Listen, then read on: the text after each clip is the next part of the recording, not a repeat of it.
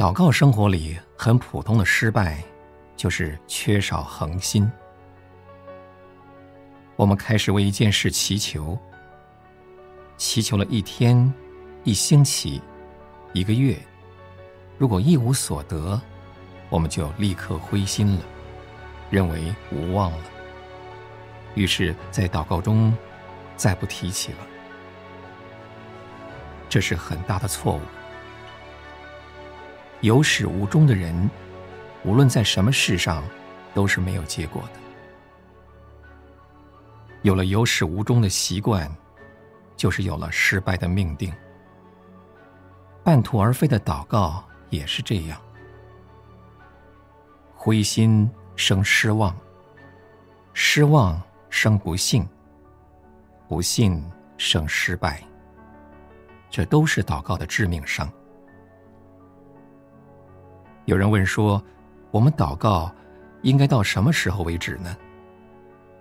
难道不能把事情交在神手中而停止祷告吗？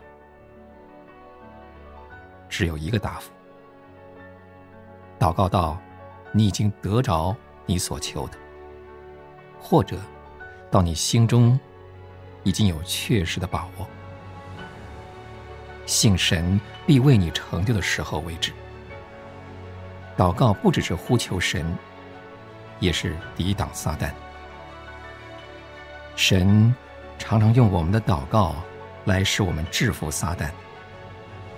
所以只有神不是我们能随便停止祷告。但愿我们不敢随意停止祷告除非答应已经来到了或者已经有把握了。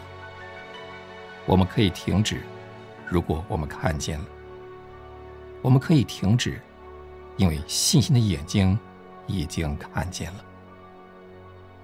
停留在神的应许直到你在那里遇见了神。